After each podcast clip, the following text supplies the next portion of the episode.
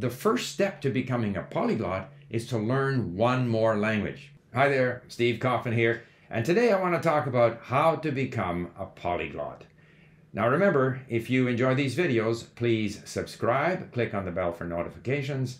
If you follow me on a podcast service, uh, please leave a review. I do appreciate it. So, how do we become polyglots? Now, the reason I'm talking about this is because uh, my wife and I were playing uh, golf the other day at our golf club with a couple, uh, probably in their 60s. And often you you know you're you're teamed up with people you don't know. This was our first chance to meet this couple, and they told us they were going on a bicycle trip with their friends, eight couples going to Girona in Spain uh, to bicycle around in Catalonia. So I said, "Are you going to learn Catalan or Spanish?" Of course, I was going to push LingQ, you know. So which I did, of course, but to no avail. Uh, and so I said, "Are you going to learn Catalan or Span uh, or Spanish?" And the answer was, well, I've heard that you can get by with English. All right, true enough, perhaps, maybe, maybe not, I don't know. In the city of Girona, uh, certainly at the hotel and the restaurants, you can get by in the shops with English. Um, outside of Girona, I don't know. I, I, think if you're in a little town and you get a flat tire and you're in trouble, uh, maybe English is not so common. I, I simply, I just don't know. But for me, if I were going on a bicycle trip to Catalonia, I would learn Catalan. Now I speak Spanish. But so I have the mentality of a polyglot. To me, that would be fun. Fun to explore Catalan. If I learned Catalan, I would read books about Catalonia in Catalan. I would speak to people in Catalan. I, that gives me a great sense of pleasure. I, I feel that I'm enriching my life by learning another language, connecting with people in their language. I have the mentality of a polyglot. Uh, I tweeted about this and I call this the English language disease that English speakers they have the option or they think they have the option of not learning the language because we can get by in English. And and most of the responses to my tweet were very um, much in agreement. Gee, that's too bad. Blah blah blah. But one fellow from England, or maybe he was somewhere else, but his his description showed that he's from Manchester He says uh, where I live, there was just a Portuguese person showing a Danish person around our compound, and they were speaking English. That's just the reality. That's how it works. Too bad. So that person also doesn't have the mentality of a polyglot. So number one, to become a polyglot, you have to want to become a polyglot. You have to like speaking languages, not just one, but several. So that is a mindset. Okay. The second thing is you know, I didn't set out to become a polyglot. I had not really heard the term polyglot in English. To me, a linguist was someone who spoke several languages, but I also didn't set out to become a linguist. I got interested in French, and then I had the opportunity to learn Mandarin. And then I was in Japan, so I learned Japanese on my own. And uh, stepping back, when I was in France, I would hitchhike around in Europe and I would always try to speak a local language. So I think what I find, what I think is, is useful to note there is that the first step to becoming a polyglot is to learn one more language. Okay? Because for people who have never really acquired fluency in another language, who have never converted themselves into a fluent speaker of another language, they don't have that feeling. So that you can't sort of skip past the stage of learning one language to become a polyglot. You learn one language, you now feel confident that you can learn languages. You enjoy the process, or maybe you don't. Um, I think if you do it the right way, you can enjoy it. And then what happened to me, and I think what would happen to a lot of people is, you know, gee, I learned one language, now I'd like to learn another language. Because the experience of speaking another language, of connecting with people in their language, is so rewarding that we want to do it again and again. And that sense of satisfaction that actually we were able to succeed in, in this task, which is not such an easy task.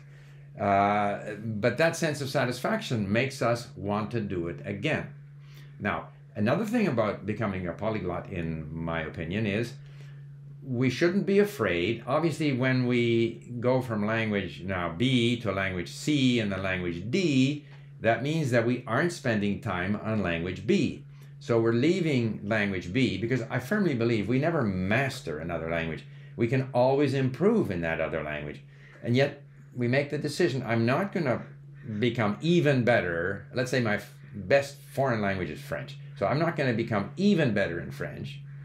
Or let's say that the next language is Japanese. And I know there are great gaps in my Japanese learning. Okay, I'm not going to work on becoming even better in Japanese. I'm going to go and explore a new language. So there's a choice there. You sacrifice sort of what I would consider the futile pursuit of perfection. Now, other people can disagree and they want to pursue perfection. That's fine. I'm not sort of making any value judgments. But I think to be a polyglot is different than trying to become perfect in one language. So we accept the fact that we're going to not be as good in some of the languages that we have learned. We even accept the fact that there's going to be interference, not only from our own languages, which is always the case, but there's going to be interference from these languages that we have learned in the new languages that we are trying to learn. Because I find myself sometimes when I'm searching for words, in Russian the other day. I hadn't spoken Russian for a long time, and I'm speaking Russian. I'm searching for words, and up comes Persian.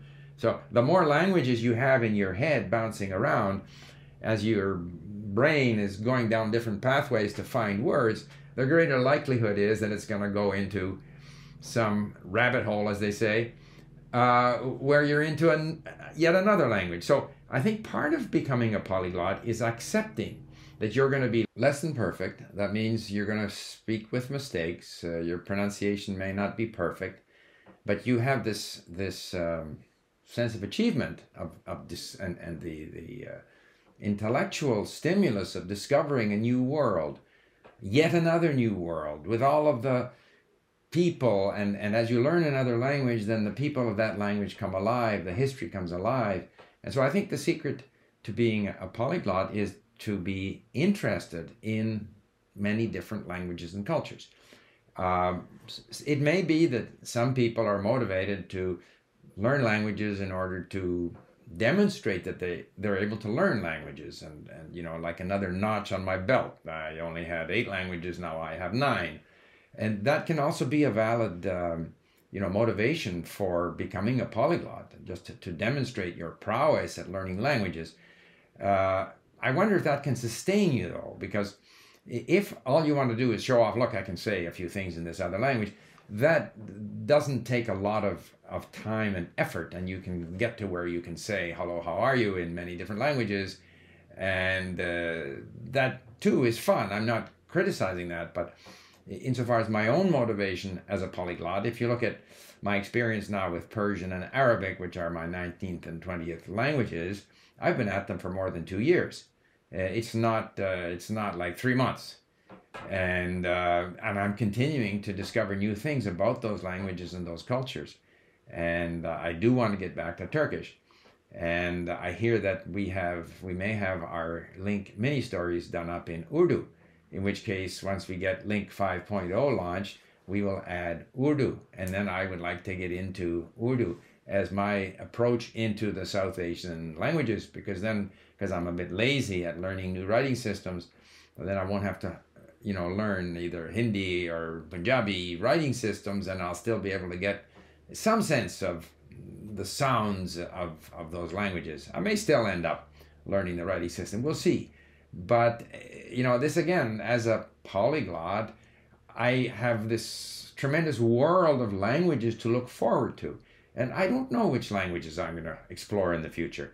Uh, I think we'll have Tagalog, we'll have Vietnamese at LingQ, Thai, maybe, uh, maybe Indonesian, maybe Swahili, something on the African continent. I don't know. But as a polyglot, my motivation is, is to get in there and explore these. But I recognize that each and every one of them is going to be a lot of work, uh, but enjoyable.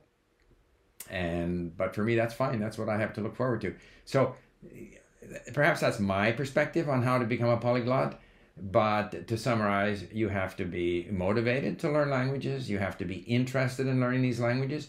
You have to be interested in a particular language. You learn them one at a time. And as you achieve success in one language, you may find that you're motivated to learn another language.